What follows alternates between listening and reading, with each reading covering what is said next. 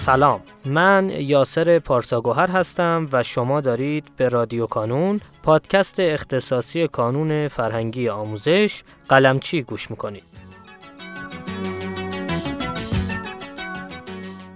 ما در هر فصل از این پادکست قراره که سراغ یکی از های فعال در کانون بریم و در کنار بالا بردن آگاهی و شناخت شما از این ها نکاتی مهم و مسیر آموزشی شخصی سازی شده ای رو خدمتتون ارائه کنیم.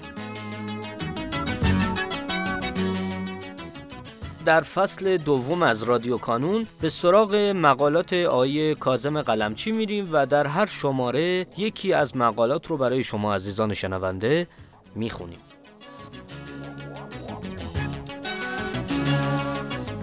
این شماره هشتم از فصل دوم هست که قرار در این قسمت مقاله‌ای با عنوان در پایان نیم سال به خودتان کارنامه دهید رو با صدای آقای مهدی میرزاده بشنویم. به نام خدا. سلام. من مهدی میرزاده هستم. امروز یکی دیگر از مقالات آقای کاظم قلمچی رو برای شما می‌خونیم. در پایان نیم سال به خودتان کارنامه بدهید. وقتی امتحانهای نیم سال اول تمام شد خودتان به خودتان کارنامه بدهید. آیا می توانید خودتان را ارزیابی کنید و قبل از اینکه مدرسه به شما کارنامه بدهد خودتان کارنامه خودتان را حدس بزنید؟ بهترین درستان در نیم سال اول کدام درس بوده؟ آیا در یک درس پیشرفت کردید و از خودتان راضی هستید یا در دو درس؟ اسم این درس ها را بنویسید. در درسهایی که پیشرفت کردید چه کارهایی کردید؟ اکنون کمی تمرکز کنید و مشخص کنید که در درسهایی که بهتر شده اید و پیشرفت کرده اید چه کارهایی انجام داده اید آیا برای آن درس ها بیشتر وقت گذاشتید و بیشتر درس خواندید؟ آیا بیشتر مسئله حل کردید و بیشتر تست زدید؟ آیا در کلاس بیشتر گوش کردید و به سوالهای معلم جواب دادید؟ آیا درسها رو پیشخانی کردید؟ آیا کتاب درسی و جزوه معلم را بیشتر مطالعه کردید؟ آیا امسال خودتان تصمیم گرفته بودید که بیشتر درس بخوانید؟ شاید هم پیشرفت شما علتهای دیگری دارد. روی علتهای پیشرفت خودتان تمرکز کنید و آنها را در دفتر برنامه‌ریزی یا در کتاب خودآموزی خود بنویسید. در کدام درسها پیشرفت نکردید؟ حالا برویم سراغ درسایی که پیشرفت نکرده اید. یک یا دو درس را مشخص کنید و تصمیم بگیرید که برای نیم سال دوم در آن درسها چه تغییراتی خواهید داشت و چه کارهایی انجام خواهید داد. یادتان باشد در بررسی کارنامه خودتان اول مثبتها را ببینید و بعد به سراغ ضعف ها بروید. خودتان را همان گونه که هستید ارزیابی کنید نه بدتر نه بهتر. به این سال هم پاسخ بدهید. قضاوت شما درباره خودتان چیست؟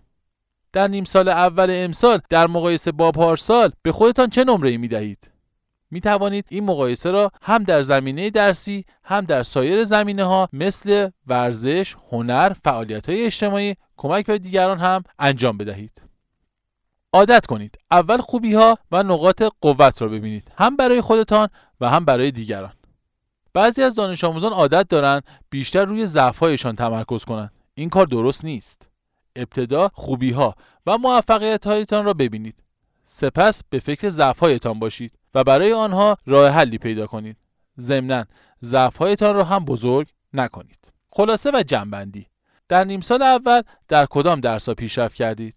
علت موفقیت شما در این درس ها چه بود؟ در نیم سال اول در کدام درس ها به نتیجه دلخواه نرسیدید؟ برنامهتان برای این درس ها در نیم سال دوم چیست؟ آیا فکر می‌کنید معدلتان از پارسال بهتر می شود یا در همان حد باقی می ماند؟ و نکته اصلی این است. بیشتر زحمت بکشید تا بهتر نتیجه بگیرید. در نیم سال اول چقدر زحمت کشیدید و تلاش کردید؟ می خواهید در نیم سال دوم چقدر تلاش کنید؟ هر بیشتر تلاش کنید موفقتر خواهید شد. موفق و پیروز باشید. آقای میرزاده گرامی سپاسگزارم از اینکه دعوت ما رو پذیرفتید و متشکرم از خانش مقاله هشتم. شما عزیزان می‌تونید لینک دسترسی به فایل متنی مقاله رو در قسمت توضیحات پیدا کنید و با کلیک روی اون لینک مقاله رو برای خودتون دانلود کنید. در پایان امیدوارم مسیری که آغاز کرده ایم بتونه نقشی هرچند کوچک در موفقیت دانش آموزان عزیزمون داشته باشه و همچنین تشکر می‌کنم از تمامی کسانی که ما رو در تولید هرچه بهتر این پادکست یاری می‌کنن. تا شماره بعدی رادیو کانون خدا نگهدارتون.